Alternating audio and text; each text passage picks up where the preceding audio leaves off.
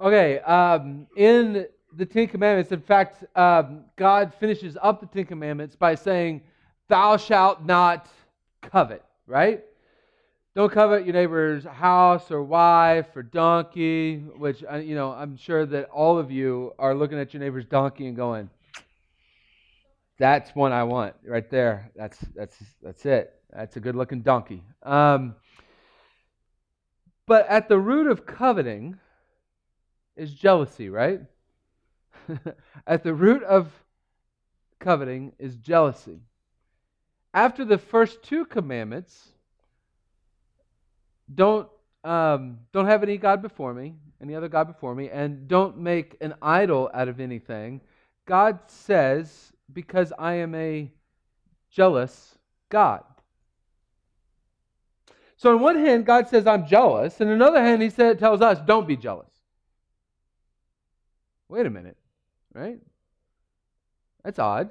That's that's interesting because I mean, we like our leaders to be authentic. We like our leaders to not just say, do this and then not do it, right? And in fact, in fact, God in another place says, My name is jealous. I mean, dude, like, hi, how are you? I'm Kevin. I'm jealous. Who does that? Some of you may say, I dated jealous, but they didn't call themselves jealous, right? You had to figure that out on your own. So, what gives? God's saying, I'm jealous on one hand, but saying, don't be jealous on another. Today, we're going to look at the King of Kings who is jealous. Like maybe people had a premonition, like, we're going to talk about jealousy today in church. I'm not going. You know, like that's not that's going to be the week I miss. This is not this is you know God as jealous is not the get a whole crowd in here sort of sermon, right? Like, we don't want to talk about that. We don't like to talk about it. In fact, in fact, some of you may even say, This is why I have some issue with God or issue with the church or issue with this whole thing, is because why on earth would I worship a God that's jealous? By the end of this, hopefully you can see that maybe you even want a God that's jealous. We're going to be in Daniel chapter 5. Uh, King Nebuchadnezzar is gone. Now we're going to talk about the one story in the entire Bible about King Belshazzar, Nebuchadnezzar's son. Daniel 5, King Belshazzar, verse 1. You can follow along Bible app in the event. Of course, hardbound Bible will have everything on the screen. King Belshazzar made a great feast for a thousand of his lords and drank wine in front of the thousand. Belshazzar, when he tasted the wine, commanded that the vessels of gold and of silver that Nebuchadnezzar his father had taken out of the temple of Jerusalem be brought, that the king and his lords, his wives, and his concubines might drink from them. Then they brought in the golden vessels that had been taken out of the temple, the house of God in Jerusalem. And the king and his lords, his wives, and his concubines drank from them. They drank wine and praised the gods of gold and silver and bronze and wood and stone. King, or King Belshazzar is making a mockery of God by by having this drunken feast and utilizing what God's people use to worship God with, utilizing those in his drunken feast, all right? Immediately, the fingers of a human hand appeared and wrote on the plaster of the wall of the king's palace, opposite the lampstand. And the king saw the hand as it wrote. Then the king's color changed, and his thoughts alarmed him. His limbs gave away, and his knees knocked together. I mean, this dude's distressed, right? Like, if it, it, it, it, another translation says his hips nearly like dislocate. Like, that's, that's how worked up this king is about this. I mean, shoot, if a hand showed up right behind me, we're all a bunch of pasty white people, we'd get to see pasty white people at that point in time, right? The king called loudly to bring in the enchanters, the Chaldeans, and the astrologers. The king declared to the wise men of Babylon Whoever reads this writing and shows me its interpretation shall be clothed with purple and have a chain of gold around his neck and shall be the third ruler in the kingdom. Then all the king's wise men came in, but they could not read the writing or make known to the king the interpretation. Another question that comes to mind is this Why? Why King Belshazzar? Why, why this extreme uh, message? Uh, why, why did King Belshazzar receive this particular message in this way? I mean, shoot, his father threw three of God's main men into a fiery furnace. but no hand showed up. Why? Why him? Why now? Why this way? Verse 10. The queen, which better is better translated the queen mother. Okay, this is this is the one that birthed Belshazzar, one of the wives of Nebuchadnezzar. Because of the words of the king and his lords, came into the uh, banqueting hall, and the queen declared, O king, live forever. Let not your thoughts alarm you or your color change. There is a man in your kingdom in whom is the spirit of the holy gods. In the days of your father, light and understanding and wisdom, like the wisdom of the gods, were found in him. And King Nebuchadnezzar, your father, your father the king, it's funny, mom is driving home the point, right? Like, your father, the father, the king father, your father, the king, um, uh, made him chief of the magicians, enchanters, Chaldeans, and astrologers because of an excellent spirit. Knowledge and understanding to interpret dreams, explain riddles, and solve problems were found in this Daniel, whom the king named Belteshazzar. Now let Daniel be called, and he will show the interpretation. So, you know, I kind of, you know, made fun of how many times she said, Your father, the king, the father, the king, the. Don't you know that Belshazzar knew Daniel? Don't you think maybe? That maybe he didn't want to have Daniel be a part of his kingdom? We continue. Then Daniel was brought in before the king. The king answered and said to Daniel, You are that Daniel, one of the exiles of Judah, whom the king, my father, brought from Judah. I have heard of you, and the Spirit of God is in you, and that light and understanding and excellent wisdom were found in you. Now the wise men, the enchanters, have been brought in before me to read this writing and make known to me its interpretation, but they could not show the interpretation of the matter.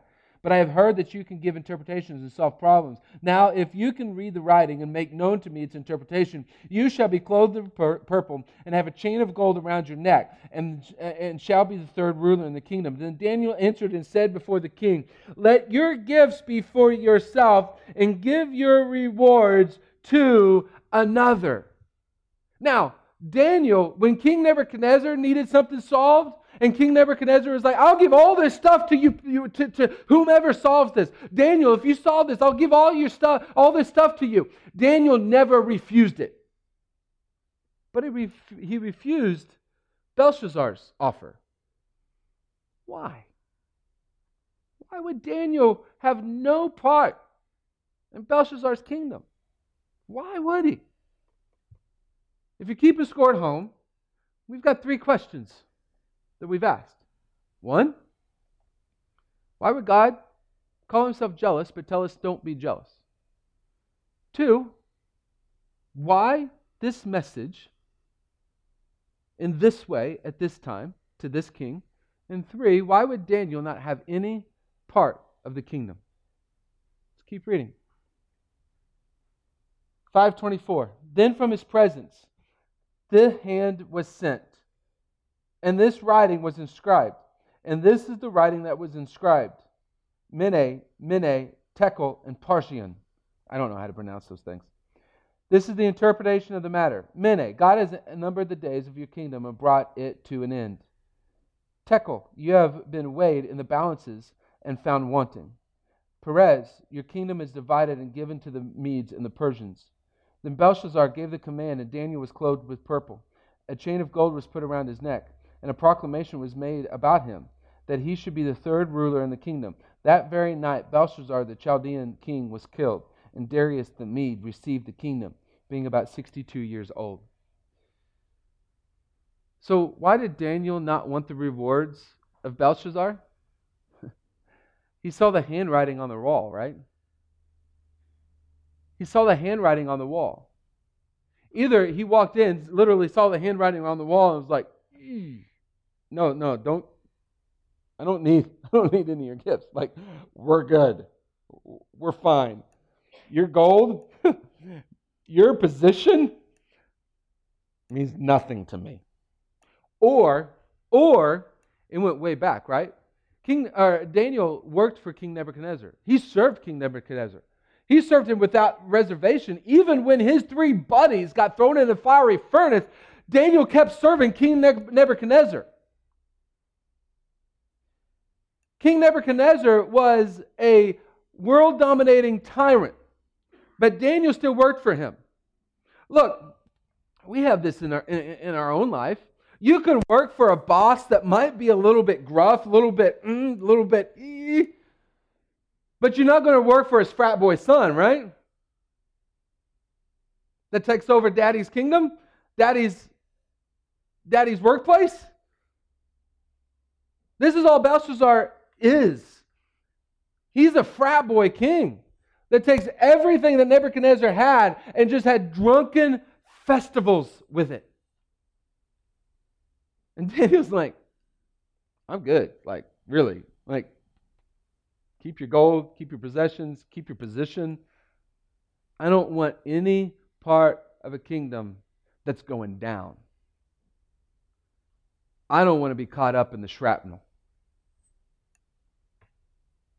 But then, why this message in this way?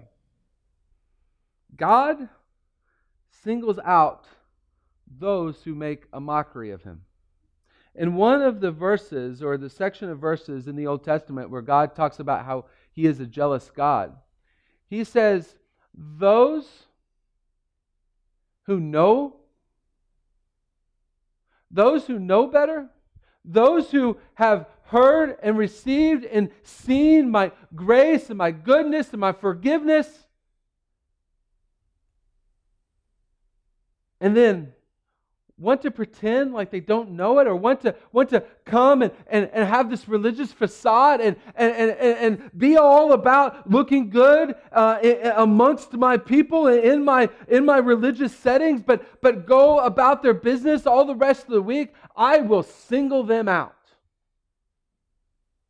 i will single them out it's a promise of god like we like the good promises of god right you know he's always with us and blah blah blah you know I'll single them out.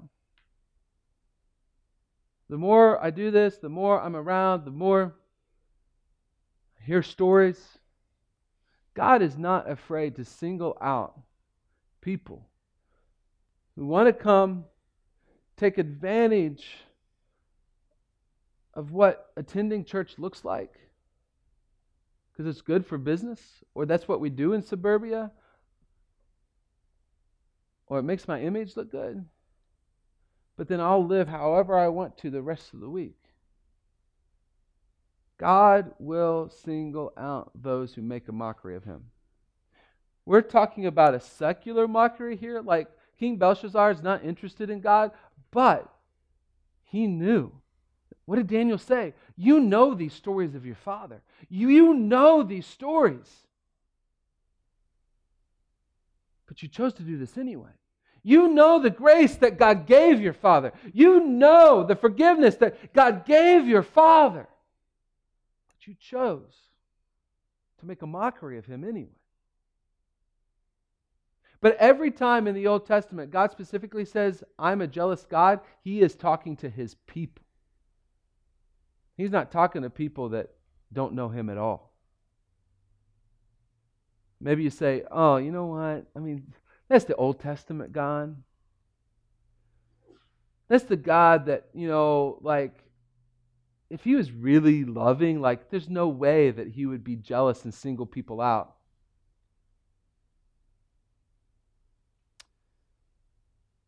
Maybe that's the most loving thing that he can do. See, if he singles us out while we still have breath,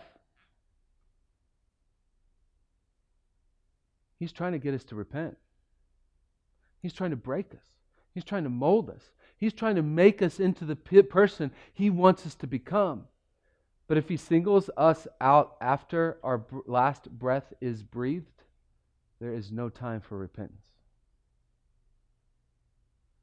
The fact that He might single us out before we die is His goodness, is His kindness, is His love. But now we get to the biggest question, right? The biggest question of the morning. Why would God be jealous? Especially if he tells us not to be, right? See, we, we look at this through the framework of bad jealousy. What he tells us. Don't be jealous about somebody else's house or spouse or boat or goat, right? But there is a positive jealousy. There is a good jealousy. Especially shows itself in two ways. One of the ways is helped illustrated by this clip. A little bit of setup. We have a memorial assembly thing over a, a, a, a child in the school that has died. We have three, four friends of the of of the of the child, of the, the kid, and then two bullies. I think that's enough setup for this clip. Go ahead. But before she comes up here, I just want those of you who are having trouble dealing with this tragic loss to know. Look at these fakers. They probably didn't even know his name till today. Who is interested in this? This is so stupid. Blah, blah, blah, oh, he was such a great student.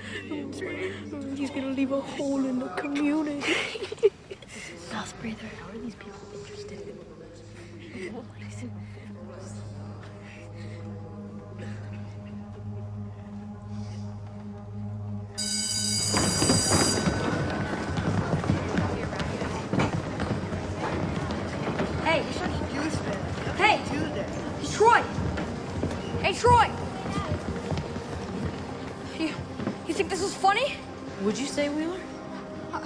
Guys laughing over there.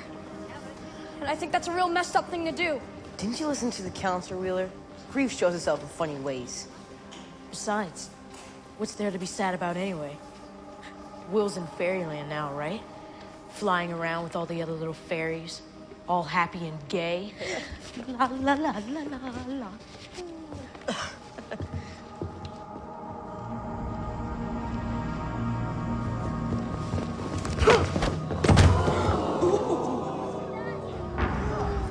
Dead, Wheeler. Dead!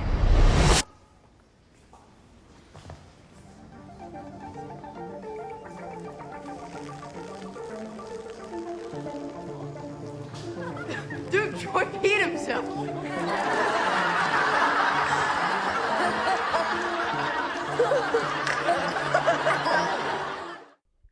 When somebody has jealousy defending somebody else's honor, we call that good, right? Right? We, we, we see that clip and see the mockery that those bullies are, are, are, are, are, are having over the life of, a, of, of this kid. And we go, yeah, you had it coming, right? That's fair. That's fair jealousy. Another aspect of fair jealousy is this when somebody gives gifts to another person, and then this person throws those gifts down and stomps on those gifts. We say about this person, you have the right to be jealous. Like, that's an emotion you should have. Right?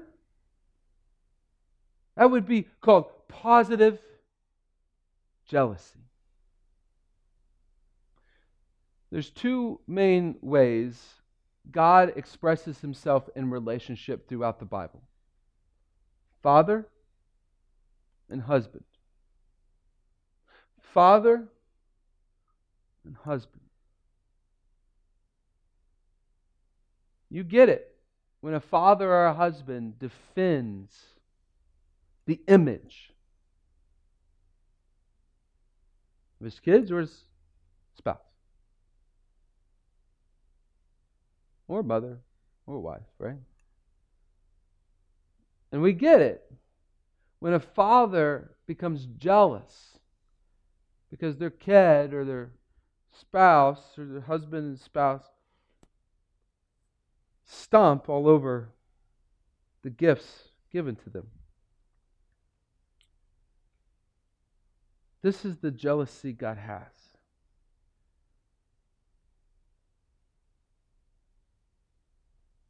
Four different times in the Old Testament, God talks about being jealous. The first time is with the Ten Commandments. I rescued you, I redeemed you from slavery, and gave you the gift of freedom. The Egyptian gods did not do that. Do not make another idol. Because I'm a jealous God. Don't trample on the gift that I gave you. Another time, I will give you the promised land that I promised to your fathers. I will give you that land.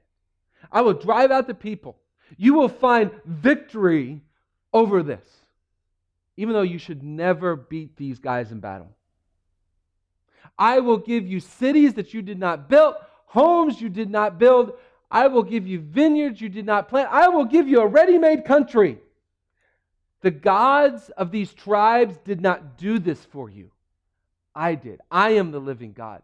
Do not trample on this gift. Another time, he said, I have given you creation. I created all of this. I created the sun and the moon and the stars to give it to you. Think about that. Think about that. And he says, Do not worship the created order. They did none of this for you. I'm a jealous God. And number four,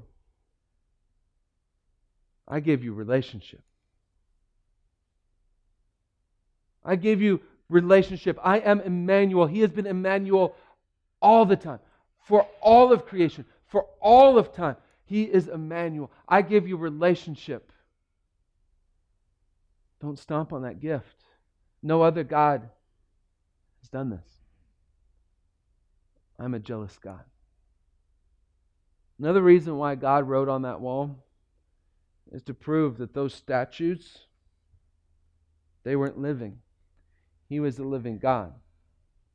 Those statues weren't going to become living and write anything at any time. I am the living God.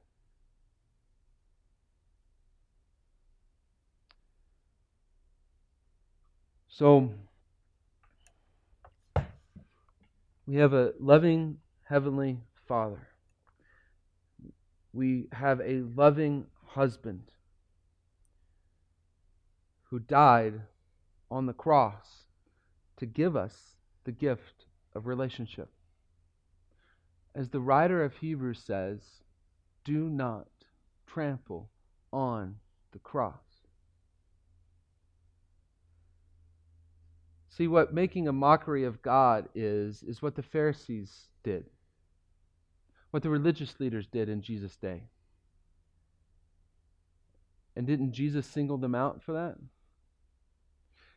They took everything from the what we know of as the Old Testament, what they had as scriptures, and and decided just to make their own way with it trampling on the relationship that God wanted to have, trampling on the foreshadow and the prophecies of Jesus himself as he was standing before them, trampling on God's desire to have the nations and those far from him come to know him.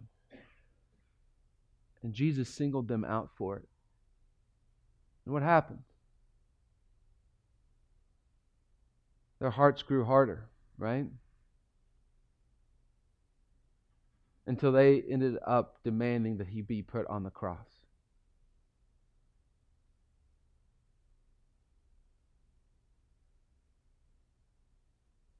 Jealous God is a difficult conversation.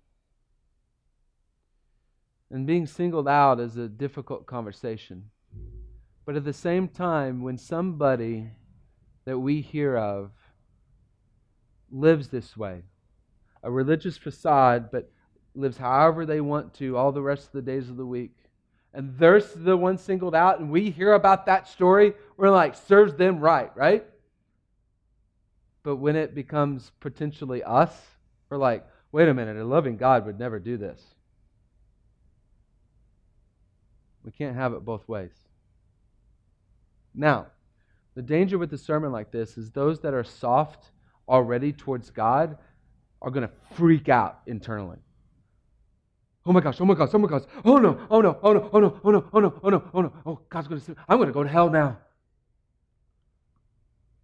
Look, it's right to be fearful of a holy God, but in the same way that it is right to be fearful of a loving Father.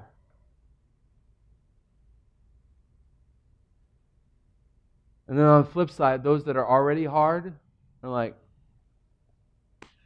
whatever. Whatever. Allow this to be your warning. If you've been selling yourself whatever the entire sermon, let this be your warning. God won't be mocked. He's a jealous God. He will single you out. Take this time to single yourself out. Say, me.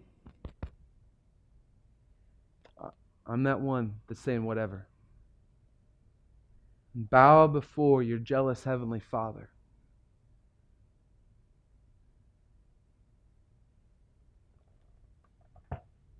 Because don't we all want somebody to be jealous over us? Don't we all want somebody to be jealous over us? Because that means they love us. Right? That means they care. That means there's something about us worth their jealousy. That cross proves there's something about us worth the jealousy. We go back into a time of worship.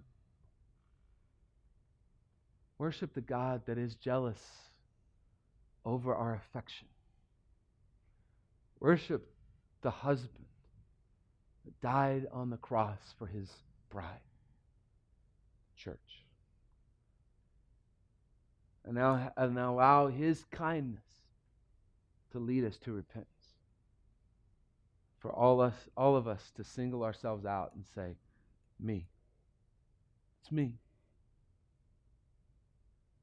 But allow, but allow, but allow repentance to lead to refreshment. The grace of God is greater than anything we can do. And the grace of God is harder than the hardest heart on the face of this earth. That is our jealous King. Let's pray. Dear Heavenly Father, Lord, I thank you for this day. We thank you for being jealous over us. That proves that you love us. There's something worth being jealous about. Help us. Break our hearts. But allow us to feel the healing of your right of your righteousness, your the repentance and, and your grace. Help us. Help us to not trample on the gifts that you, you give us. It's your name we pray. Amen.